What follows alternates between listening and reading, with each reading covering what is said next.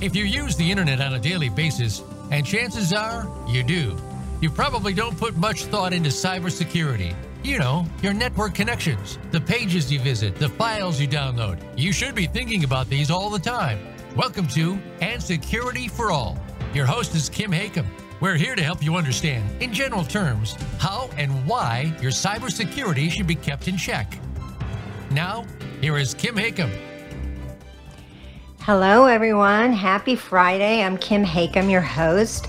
Welcome to another episode of And Security for All.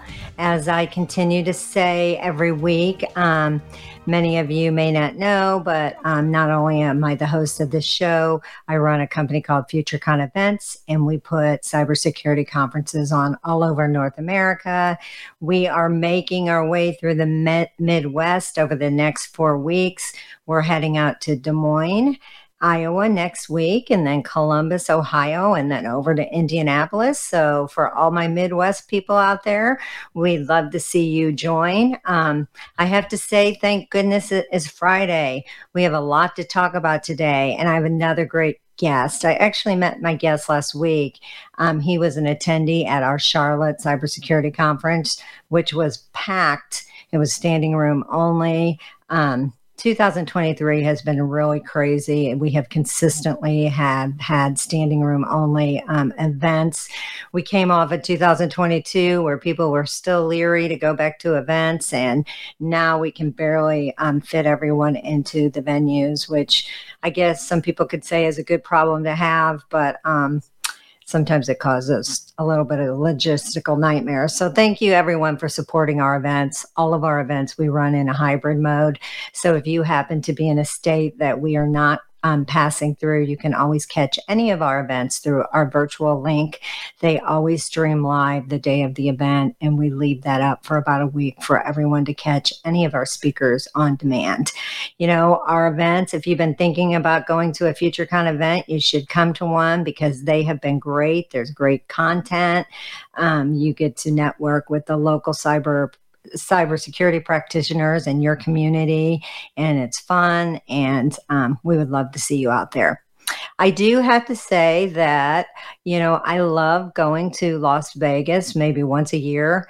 Thank heavens I was not out there this week. I actually had a few family members that were out there, but luckily they weren't affected by all the craziness out there. As many of you know, some of the major hotels, you know, the MGM, the Bellagio, Caesars Palace, the REI, and many, many more were hit with a major cyber attack.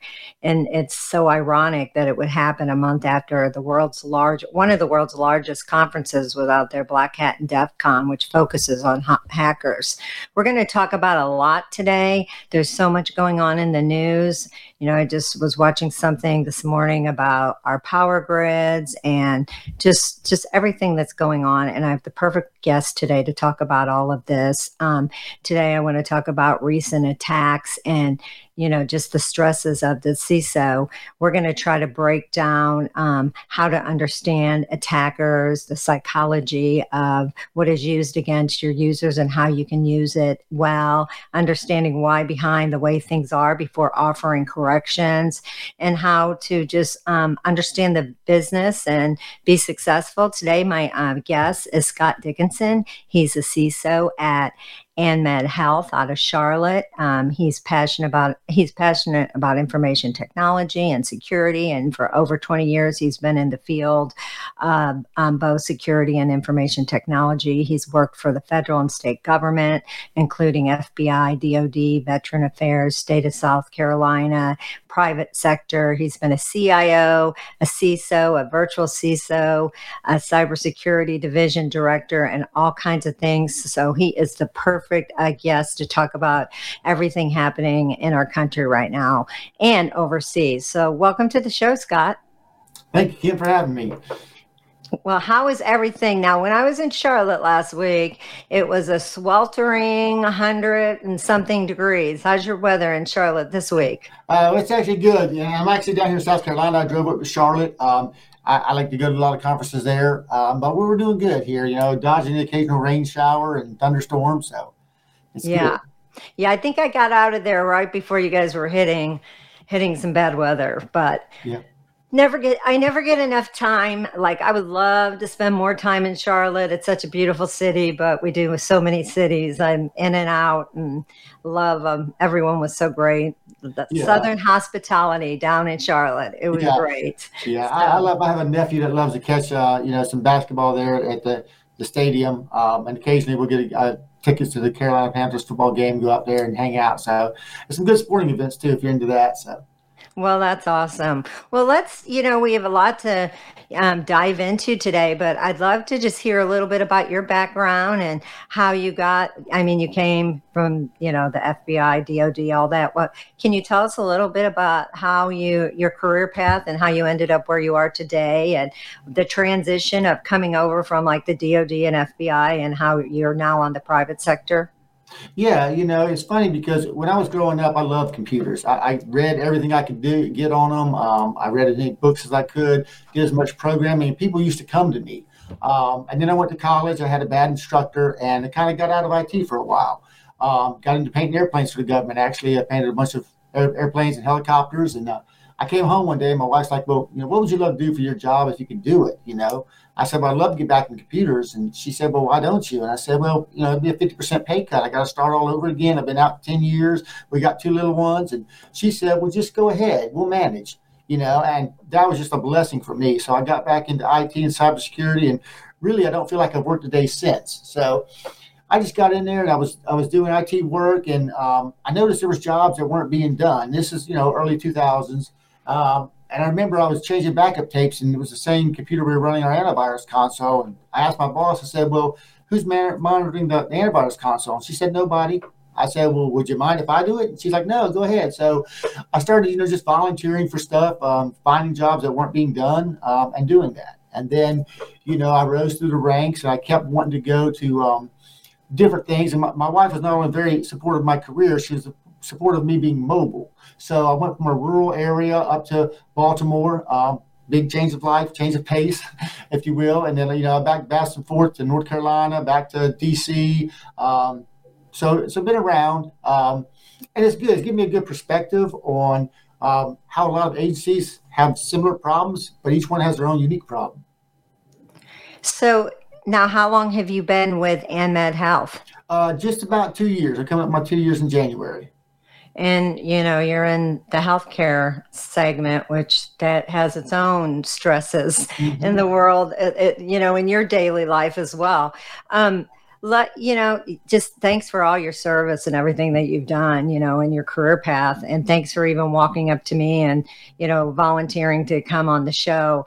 I am in front of so many great people around the country, and we're just really lucky, all the people that support us and support our events and take the time to spend some time educating, our group that follows FutureCon. But let's just kind of really quick, I got back from Charlotte, and then it was Monday, and I was just scrolling through my phone, and I saw all that stuff going on, at the MGM, and it was crazy how it all, it was just some guy that called the help desk, and within 10 minutes everything was down. Mm-hmm. And what are your insights on that? And I mean they paid the ransom, and yeah. and I may not be fully educated on this, but from my understanding, Caesars Palace was hacked first, and then the MGM came. So was that just it seems like it was an easy catch for these hackers.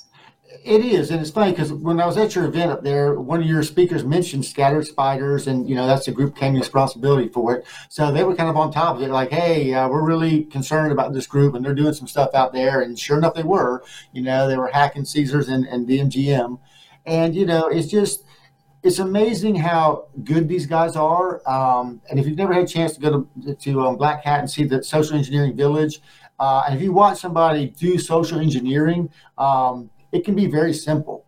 I tell people I have three daughters, and they get a text from somebody like, Becky might text them something, say, hey, do you think Josh is cute? And I'm like, you don't know that that's Becky.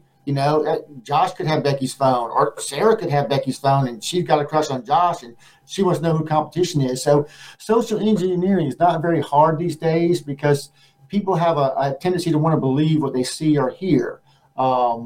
And if you've seen people do this over the phone, they can call up, pretend to be anybody they want. If they have enough background stuff, and that's where the psychology kind of comes in. If you know that I have this thing that I call one truth. If I can provide you one truth, you're more likely to believe the next thing I tell you, even if the second thing isn't true. But I just have to establish a truth with you and get some sort of, thing going with you, confidence level going with you, and then it's easy to get the information I want. And it's really cool to watch a good social engineer walk through a company. You call this one number, you maybe speak to a security guard, and you get these bits of information. You call somebody else, maybe over in HR, you get these other bits of information. You start forming the puzzle, and then the next thing you know, you've got your target. And what some people don't realize is that this attack didn't just happen last week. It's been going on for about 4 months or so. The attackers did a lot of recon. They did a lot of preparatory work, and laid their foundation. And then when they were ready, they had all their troops lined up that they needed. If they were questioned, they initiated their attack and got in.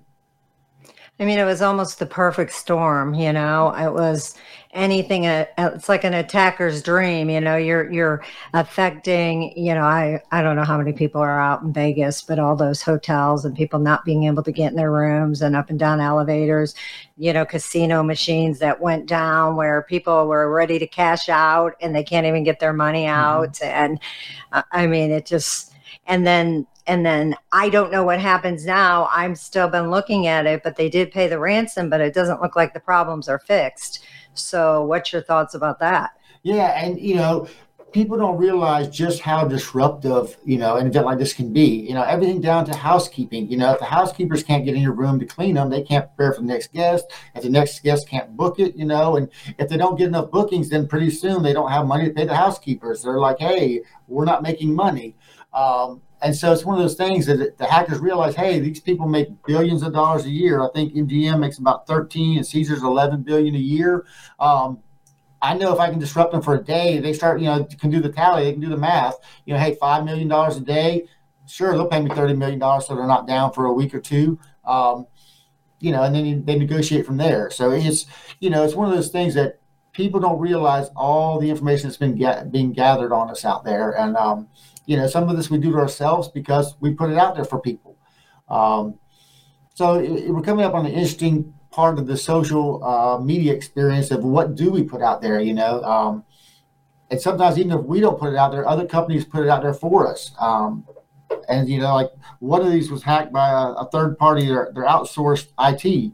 It wasn't actually their IT. So, again, hackers are pretty smart. They know that, hey, this is the way I can get in. And again, didn't raise any alarm bells. And, it kind of goes back to some of the intelligence communities. If you have all these intelligence agencies and they're not talking to each other, you can have the greatest intelligence capability gathering on the planet. But if you're not putting the pieces together, it makes it very easy for these guys to move around unseen and get into places.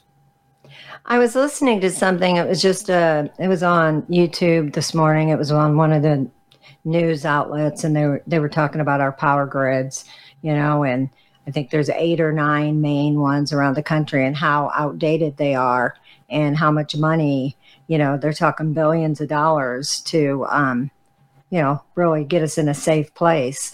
And I was having a conversation with some friends the other day. We were talking about, the MGM, and they're like, well, what next? I go, what next is our infrastructure. You better be prepared. I always tell people, you better have a lot of water and wood at your house. Cause I hope it never happens, but what are your thoughts about our power grids? And, do you think it's realistically something that I can't imagine? I have a lot of friends out in Texas, and they say Texas is one of the major areas. And I have a lot of, friends that work for the municipalities that are our CISOs out there, our ISSOs, and, what are their days like? How are their days affected? And are they locked down by what possibilities can they do if they don't have the money to fix the problems? Yeah. And, the more we interconnect everything, you think about there's a big push now to go to electric vehicles. Okay. So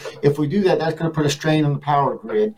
And we know it's already outdated. So how do we deal with that? And then if we got everything, like we got rid of all combustion engines and everything was electric, well, then if you take the power grid out, guess what? You've just taken out everything. Same kind of thing goes with digital currency. I know there's some people that are thinking about, hey, you know, the U.S. government needs to go to a digital currency. Okay, but what if they did that and then they hacked the system and the system was down for 4 days? Could you go without, you know, food for 4 days, or, you know, go to the store? If, you know, if you had to buy gas for your car, you still had an old, you know, dinosaur car and you need to get around. What kind of impact could that have? And so that's one of the things I think as we go forward, we need to be careful that, hey, we're not putting all of our eggs in one basket, because if we do, one, you know, break at the basket handle and we lose everything. Well, and I'm going to come back to this in a minute, but just for some of our viewers out there, our listeners on Voice America, because we do have a lot of people that just tune in that are not cybersecurity professionals, and they tune in to just learn, you know, what's going on. And one of the things I was listening on the Vegas attack is, you know, all those people, you know, they got their, well, first they said they got, you know, all their information and their social security. And I'm like, well, how would they get their social security if they were staying at a hotel? But it was the loyalty, like the rewards people. And so, you know, I think advice to our listeners, if you happen to be out there, you know, is, you know, lock down your credit right now. And you can do that. It's very simple to just go lock down your credit. I mean, what advice would you give the people that were the collateral damage, that were out there just on vacation? You know, one of the things, interesting things happened. One of my daughters had her wallet stolen. And so my first advice to her was cancel your credit cards, contact the credit bureaus, put a freeze on your credit. And she did that, and they gave her a password to get in the system. And then when she went to use it, it didn't work. And she was on the phone with one and said, hey, it's not working. Well, at the same time, whoever stole her identity had enough information in her wallet to answer some of the proofing questions. So they were getting in trying to unfreeze her credit while she was still trying to freeze it. So sometimes it's a very escalating race. And you kind of have to be aware of where your information is and making sure that, you know, that you're not putting it out. I'm kind of glad I don't see as much as I used to, but it used to be like every time you got on Facebook or someplace like that, they'd offer those quizzes like, hey, what kind of Disney princess are you? And, you know, what's your favorite color and all that stuff. And they were all the security questions you would need to reset your account. And the other thing I think we need to do as an industry is, as we discover the scams, publish them, you know, go out and say, yes, you know, there's this scam running, beware of these kind of things. And, you know, one of the things I tell my people in my conferences is, you know, we do tabletops for work, but how many times do we do tabletops for our own family? You know, we talk about stranger danger, but have you talked to your kid and said, hey, what would you do if someone comes up to you and said, mommy's hurt and we need to go to the hospital, or, you know, I've lost my dog, can you come help me find it? Or even your parents saying, hey, you know, if you got a phone call and they claim to be the IRS or the FBI and they're going to arrest you and they say you got to pay $20,000 in cash, would you call me before you go get the money out of the bank? You know, and anytime you have that. So I think one of the things we need to educate ourselves on is the scams that are going on, and also have those tabletops with our parents and loved ones and friends. And I really think as more details come out about the attack, they should say, hey, here's how they got in. They called this thing. They called our help desk, and they knew these pieces of information. So make sure you strengthen up your proofing around, you know, your help desk and stuff like that, so that we all get better. And, you know, the credit card companies do not help us, because I just, for nothing, no reason at all, just because I still have a teenager that has some of my credit cards on some of her subscriptions. So I locked all my credit cards. I didn't even know you could do that. But you know what? I locked them and I put them on lock. And then I went to order an Uber and they were unlocked and the card still worked. So that's really frustrating. I mean, I guess your best thing is just don't have credit cards, you know, yeah. But, or just have one and not try to have multiple so you can try, because these subscriptions just kill you, you know, oh, yeah. Like these little nickel and dime things, you know, it's almost impossible unless you call each one of them. And then there's 5,000 hoops to get a $5.99, a $5 charge off, you know. So I don't think the credit cards are doing, you know, much to help, you know, the individuals, not the people like you, but the users, the everyday person, you know, stay safe on, you know. And I totally agree with that. I remember I had one of my professors at one of my colleges was telling me that someone stole his credit card and bought a plane ticket with it. And he's, they said, okay, we're taking care of the charge. And he's like, well, are you going to go arrest him? I mean, you know where he's at. He's on this plane. He's going to be flying in at this time. You can say, hey, we're looking for passenger C12 because that's who bought this ticket with a fraudulent card. And the credit card company was like, no, we're not going to go after him. They don't care. Yeah, they don't care. And so situations like that kind of frustrate me because, right where the person is. It's, they would have a hard time saying, well, how did you pay for this with the stolen credit card? It just amazes me how much they don't work to stop that more. So I have a pretty good network with CISOs all over the country just because of what we do, and we're all over, and every event, we have tons of CISOs that attend. They sit on our panels, their keynotes, and I have continued to notice, many of them stepping down from their CISO role because the stress is too much. Many of them that go off and do their own thing. Many of them that become a virtual CISO. So, let's talk about some of the recent attacks and adding the stresses, to the CISO. What do you think, is it everybody thinks it's so ideal to be a CISO, but I'm not so certain anymore if it's that ideal to be a CISO. You do get wined and dined and everyone wants your attention, but you tell me, what are some of your stresses of being a CISO? Yeah, there's a famous CISO joke out there that we're only worried about two people, everyone that works for the company and everyone that doesn't. So one of the things that stress us out a lot of times is there are a lot of attacks, and you're going to constantly be attacked. And if you're a person that doesn't like dealing with that, it can be a tough position to be in. The other thing, one of the things I know is coming up is the old school CISOs used to be really hard lined, and they said, no, there's a fine line. There's an on and off. There's not a gray area in between. There's no dimmer switch. It's either right or wrong. Well, the problem with that is if you're that rigid, you alienate people, and they're like, well, we have to get this done. So that can cause stress for the CISOs when they're in that environment. I try to be more innovative and also more flexible because the business has to operate. So maybe they come to me and say, hey, we've got this requirement for this. And I say, okay, well, I'll bend the rules for this with these kind of, safeguards around it. One of the things I always tell people too is make sure that you love what you're doing. I love what I'm doing. Like I said, I don't feel like I've worked the past, 20 years. But when I got into security, there were a whole bunch of people who said, oh, the money's really great. I'm going to jump in there. I'm going to go be a CISO. But they weren't prepared for the onslaught and how much you have to keep up. When you're going to all these different conferences, you're like, hey, you could almost have a different flavor of the week for every conference you go to because the stuff just changes. So this field is really great for people that love challenges, that love fast-moving technology. They love to stay on top of things. And if you're not, if it's not made for you, maybe you don't want to be a CISO. So, one of the things as a CISO, when you're trying to, you have to have the people skills. And now, that's why they have these, the BSOs, to try to communicate with the rest of the organization.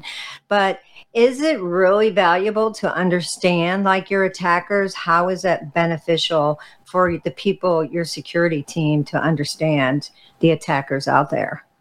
Well, one of the things that, I get presentations every now and then about the mind of the criminal and the mind of the hacker. And when you see hardcore criminals and you just know that they just don't care about you, they've got an objective, they're going to get it. Usually the kind of dividing line between a hacker and a criminal is criminals are usually violent. They use violent means to get what they want.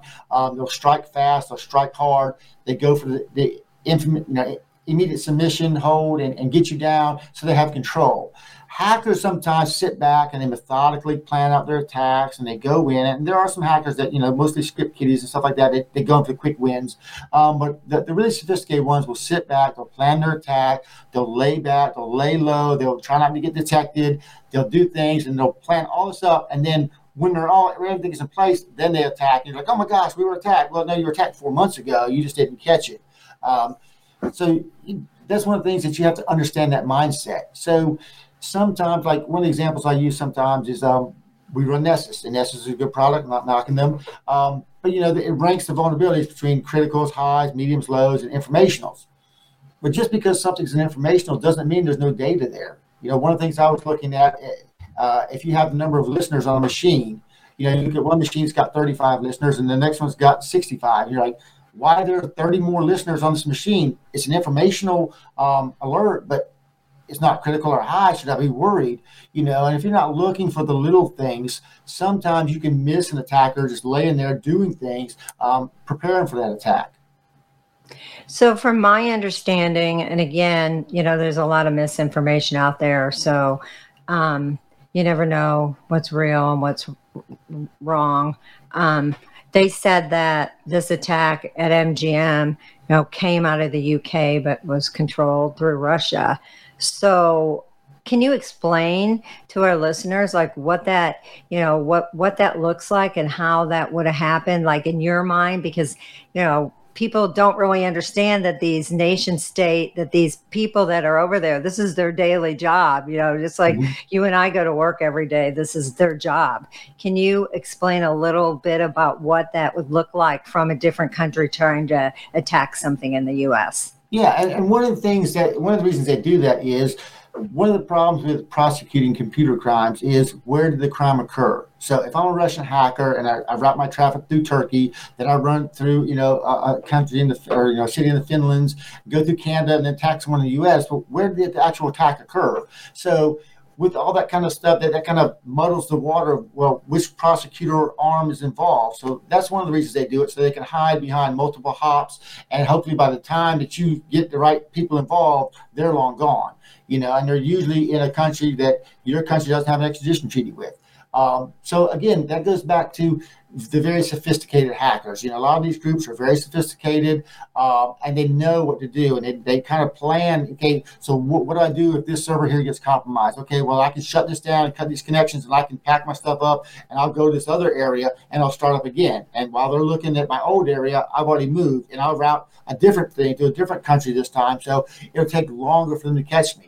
So that's one of the things you have to understand, the mind of your attacker is, a lot of these things are really, really well thought out, you know, organized and planned out. So you kind of have to take your approach to it as well. You have to plan your stuff out.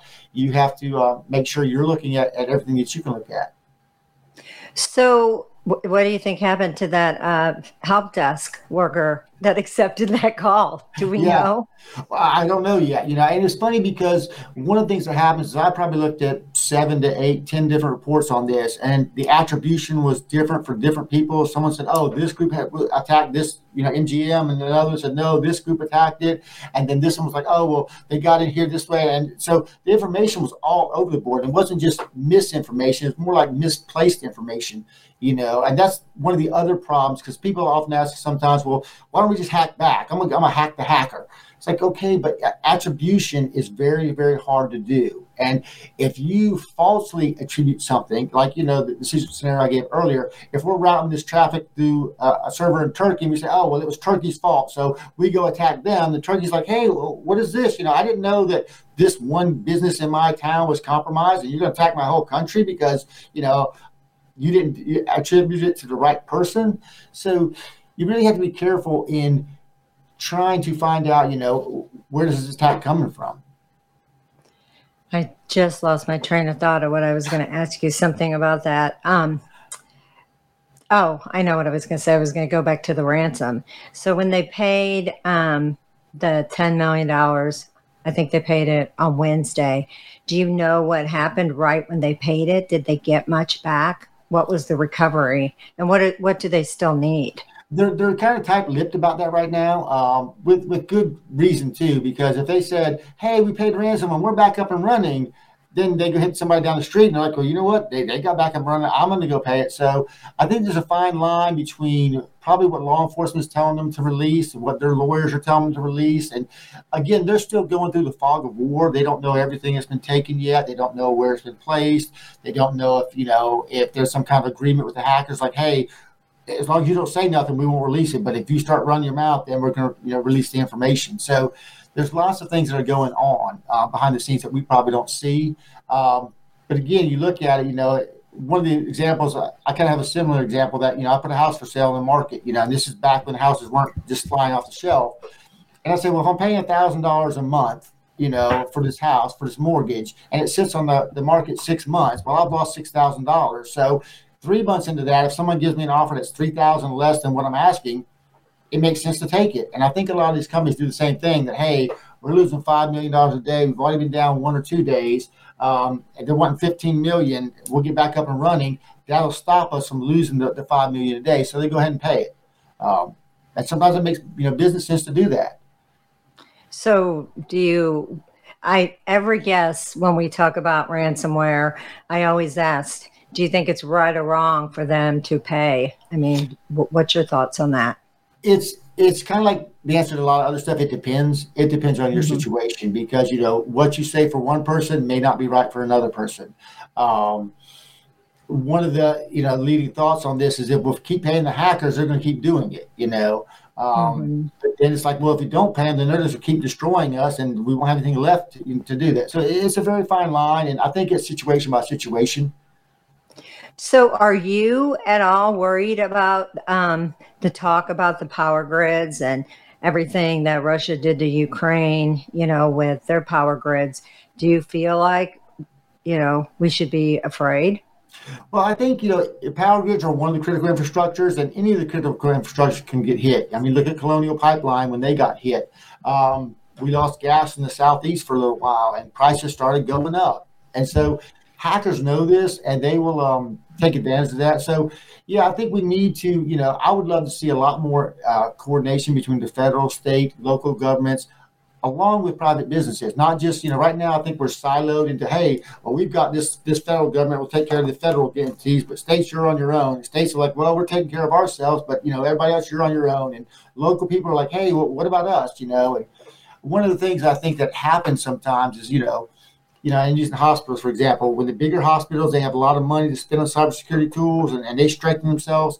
When the attackers can't get in, they'll just go to the medium-sized hospitals. And if they can't get in there, they go there, just like regular criminals do. They know that, hey, this one house on my block has got a lot of, people drive Mercedes and they're very rich, but they've got security cameras, they've got dogs, they've got guards. This other house down the road, maybe they're not so rich, but they've got stuff I can steal and sell. And they don't have, guards. They don't even have the lights are working half the time. So criminals look at that kind of stuff and gauge their targets accordingly.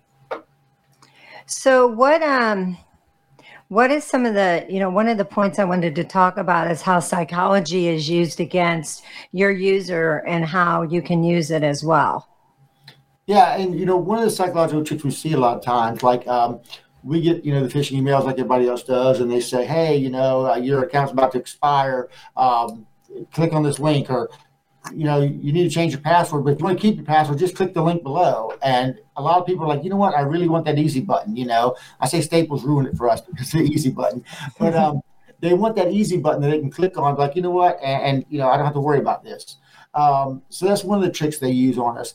The other thing, like I mentioned, is one truth. Sometimes they'll hide behind logos, and someone says, or even causes, like, oh, the Maui wildfires, we need to support those. And you watch as the criminals and the hackers do this. Every time there's a new natural disaster or a new big thing, they jump on it. I remember a couple years back, Toyota had a big recall for their brakes. Well, the sixth most popular site was a site infected with malware that hackers had set up and just boosted up the social media chain, and the sixth most popular one was a website about malware, but it was under the guise of the Toyota brake recall. So hackers will jump on anything. So what was it? Some sort of malware, or what was it? Because again, everyone has speculation of what happened in Vegas. Do you have any insight on how that happened? From what I understand is, they once they got the credentials and they got in, they started gathering their information. I'm pretty sure they picked the next target, installed some back doors, and then they sent, probably targeted links to certain users and said, hey, you need to update your computer. Can you click on this? And, they're like, okay, you're on help desk, and they click on, like, okay, thank you, which probably installed some, zero-day or something on their machine that the machine didn't recognize as being bad. And so they were able to gather a lot more stuff. And that's some of the stuff that I'm hearing out there. once they got in, they encrypted some of the VSIs, the hypervisors. And so they, and once you control a hypervisor, you control multiple machines. So they probably had, a list of targets like, hey, we get in, we're going for these things here. And they go and they look for it, and so that's what the good hackers do. Do you think that, we're naive as a country to think it's not going to happen to us? I certainly know, I've had some CISOs from, California Water. He keynoted at our event, and I could probably name 5 other people from the infrastructures or more. But do you think we as a country are still naive, and our government is naive that our power grids could be taken down? Yeah, I think we are really naive in this. I was at a conference, I was speaking with one of the fellow security folks there, and they're like, well, we're a children's hospital, so they're not going to attack us, because they want to attack children. No, you have millions of dollars coming in a day or whatever, they're going to attack you. You're one of the biggest children's hospital in the area, if not the United States, they're going to attack you. They don't care. So, and I've been to other places too, where they're like, well, we're a small, obscure company. Nobody knows who we are. And I was like, you guys have billions of dollars in assets. Even though you're not very popular, the right person finds you, they're like, oh, I'm going to hit this. So there is a lot of, like the ostrich sticking their head in the sand. Oh, I'll just stick my head in the sand till the danger goes away. And we're naive in that. And that's why I like to go to these conferences. I like to attend them. I like to see what's going on out there. And again, I think our industry could do better to say, hey, this is what happened to this attack, and start spreading it out and create your own networks and say, hey, we're seeing this. Are you seeing this? Kind of a thing. And even rotate talent. I think sometimes if we can get in there, that they keep saying there's a cybersecurity shortage. But it's because, when we get a really good person, we kind of hoard them and don't share them with anybody. How beneficial we say, hey, look, I got a really good SOC analyst over here. Why don't you go to this hospital for 2 weeks and I'll take one of theirs and we'll show them how we work, and you go show them, learn how they work, and we'll do this mutual sharing thing, and it'll help us both out. Well, I wonder how practical that is, because it's like you're trying to catch up with yesterday today, Yeah. So, one thing that was really great about being out in Charlotte, and I'm sure it was Rick had a lot to do with it, is most all of your major industries were represented at that event. And that is really good to see. And that is always our goal when we go from city to city, to make sure we're getting those major corporations in each city, getting their security teams out. So it was really great to see, because it wasn't just, and I'm going to go blank because I go from city to city. So I'm going to go blank on some of your corporations that were there, but there was a whole table full of them. It wasn't just one or two. So it is nice to see the senior security teams attending, and even if the CISO cannot attend, is letting his security teams go, because hopefully they understand, it's how important the education is of the roles of their everyday job. And where do you think we are with the burnout? Are you seeing more and more burnout of CISOs, and are you seeing more and more of the rise of new CISOs? I'm seeing a mix of both. One of the things I said, I think a lot of the old school CISOs are aging out and getting out of the profession. There's a lot of young talent that wants to come in. One of the things we do, like I've got 2 mentees right now. I volunteer to help, mentor young people coming up that want to get into cybersecurity. And I think we need to do more of that to help train the next generation to get in there, because, I've learned a lot in my 20 plus years, and I'm sure others have too. And we share that, we need to share that with each other and help each other up, so we can, grow this profession, and not have it coming. Because one of the most, frustrating things for me, when I left IT, I took a 10-year break. And I kind of left, I jokingly say, on top of the world. I knew a lot about IT. I had people coming to me asking me questions, all kind of stuff. When I got back in, things had changed so much. It's like, oh my gosh, I got to start all over again. I used to have panic attacks, because like, how am I going to learn all this stuff that's going on? And I jokingly say I was blessed with a coworker who was kind of not a nice person.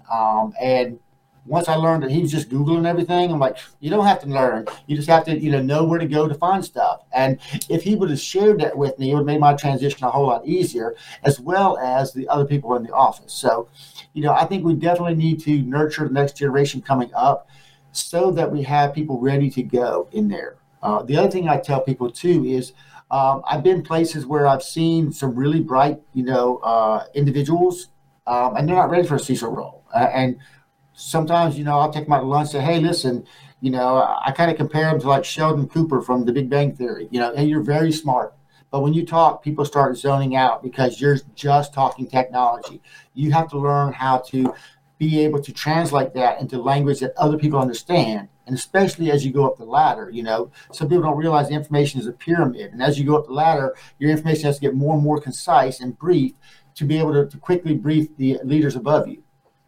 So what is your fear with when we talk about AI and open source and chat GPT and our next generation, you know, going up the ladder? You know, what is your fear when they have those things now that could certainly make things a lot easier for them than the roles of the senior, you know, cybersecurity practitioners that had to read all those books and take all those tests? You know, what are you concerned about? Some of the concerns I have around AI is, number one, who's controlling it, you know, because AI is built on a amount of information that's put in. And if someone has the ability to take information out or put in there and regulate the information, they can kind of control what goes on. The other danger I see, like you mentioned, we had to read books. We had to, you know, I was a sponge. I gathered everything I could read and do that. My grandma even gave me old computer magazines that she had just so I could, you know, gather all this information. And if we rely on the computers to do it all for us, well, okay, so now the computer can write a program in Go, or it can write a program in Java or whatever language they want. If we don't have anybody that knows how to do that, what happens when the computer goes down? What happens when the AI engine breaks and like, oh, does anybody know how to program C++? Oh, no, you know. One of the things I saw in the federal government, which was kind of, you know, frustrating, is you'd have one agency and they'd have a program written on COBOL, and they'd spend millions of dollars to have it rewritten to a new thing. And, you know, nowadays you really can't find COBOL programmers a lot, so they'd have to hire a special company to come in and do that. And once they were done with the project, they would disband it. Well, then there's like 6 other agencies that have the same problem. But since none of them spoke up and none of them were sharing information, they're like, man, we really need to write this old COBOL program. I sure wish we had somebody around there. Rather than someone taking the lead and say, hey, has anybody else got this before you disband this team? And we'll go there and just, they could, you know, fix 6 or 7 different agencies at the same time, you know, at rapid scale. So that's one of the things I worry is that we're going to lose that learning and that ability to know how to do things when we make the computers do it all for us.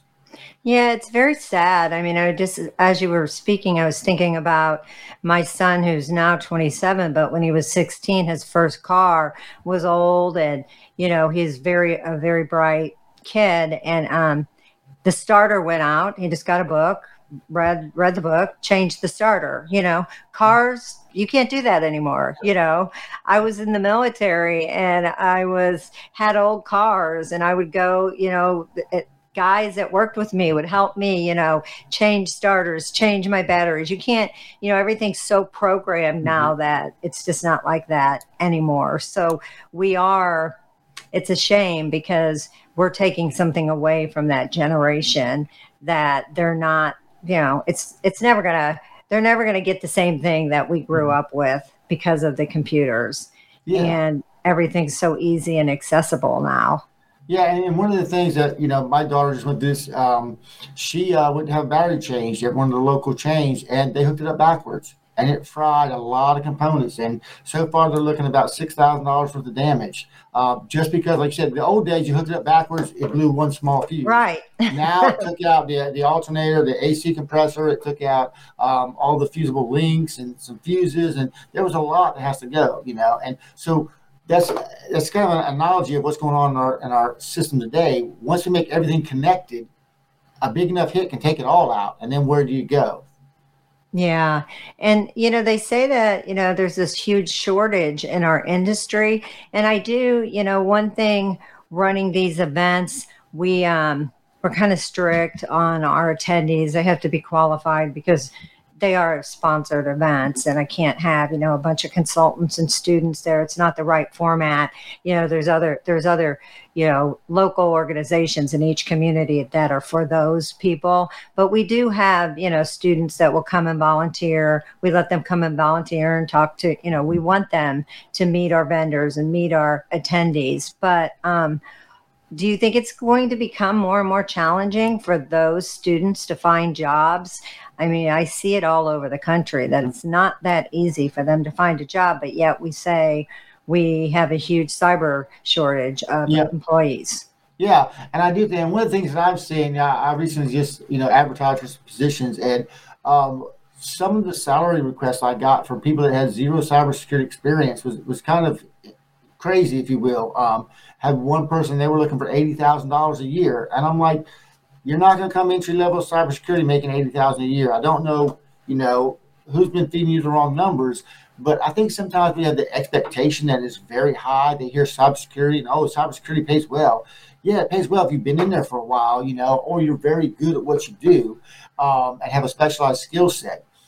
So I think that's one thing that's leading to the shortage. Or you have people that, you know, they're already making, like when I got into it, back in the 90s, I got about $50,000 a year. When I went to computer field, I had to drop back down to $25,000. And a lot of people don't have the support network. Luckily, my spouse was very supportive. She just said, go ahead, we'll manage. We'll figure it out. Just go do the job that you love.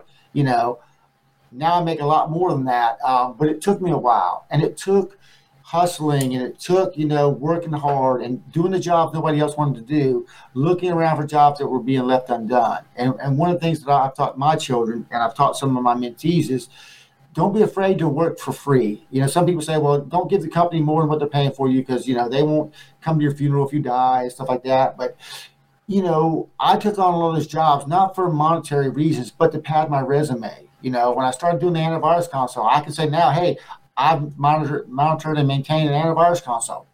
Well, if I would have said, well, if my boss paid me more, then I'll monitor it, you know, I could have left those skills on the table. So I encourage people to think about that too. Look for what skills you can acquire and get paid in future dollars rather than today's dollars. You know, I used to joke with my daughter and say, hey, I'm hustling for tomorrow's money, not today's money. Exactly. Exactly.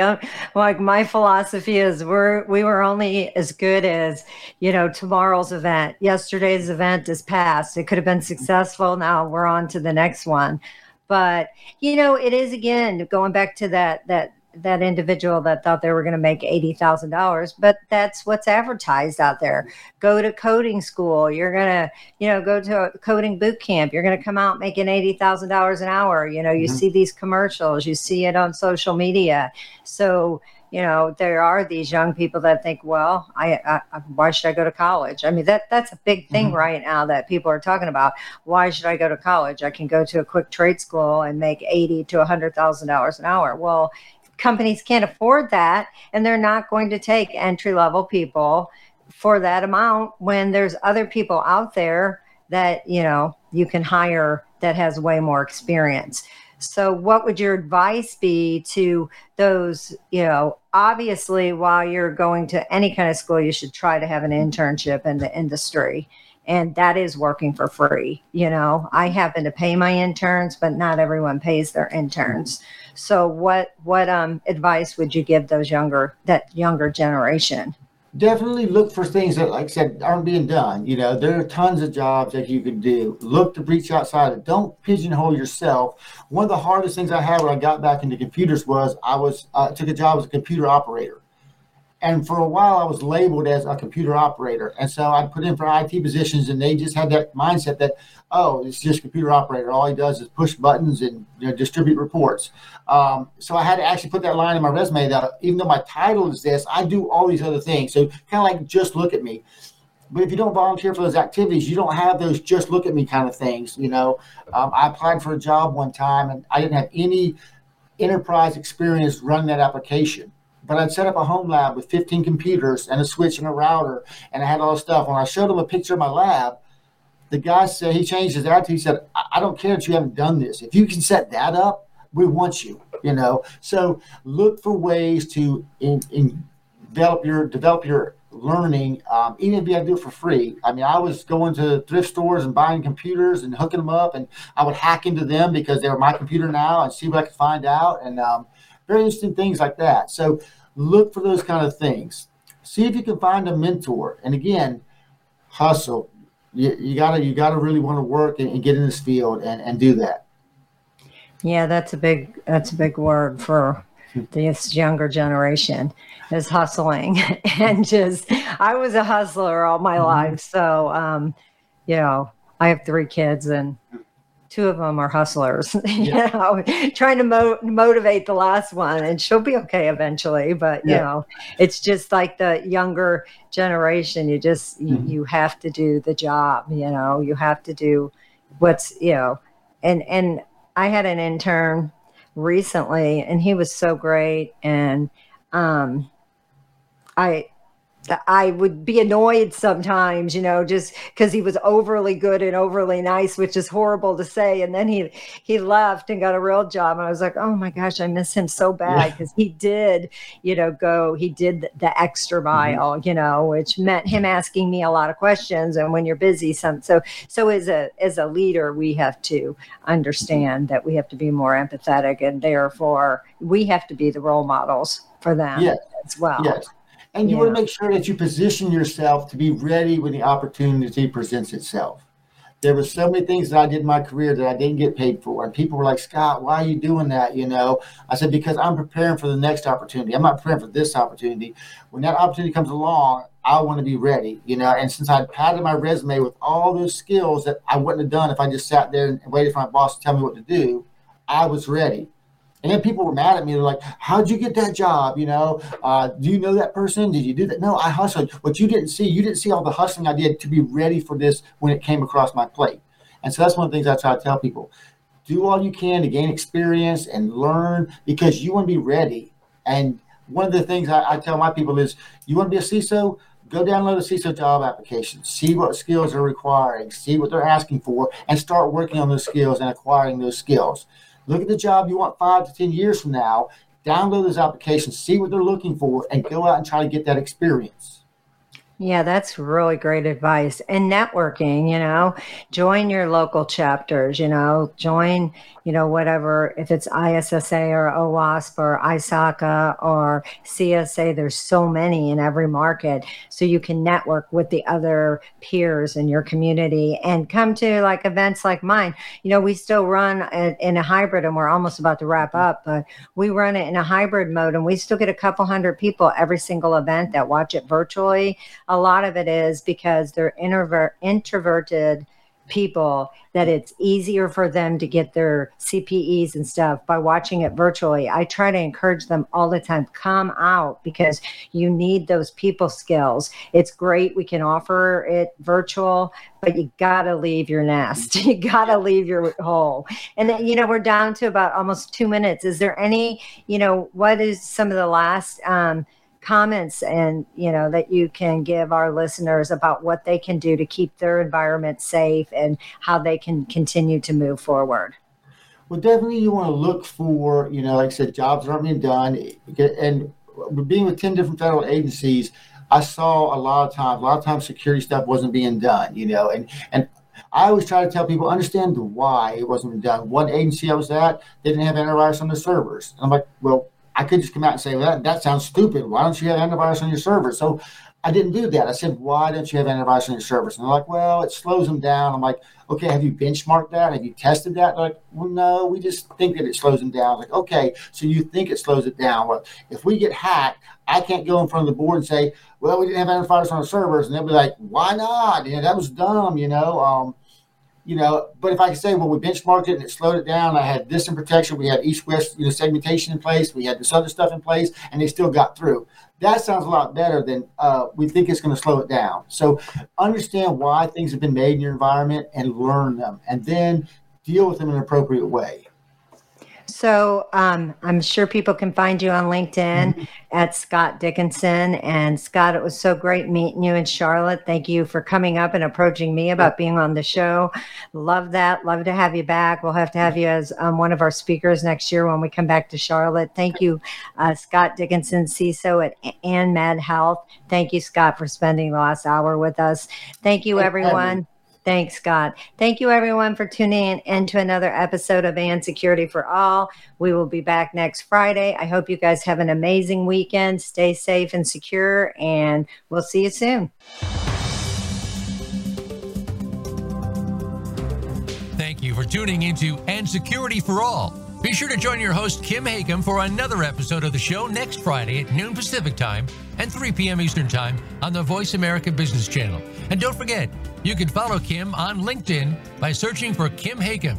That's Kim, H-A-K-I-M, to keep yourself posted on all of her upcoming cybersecurity events.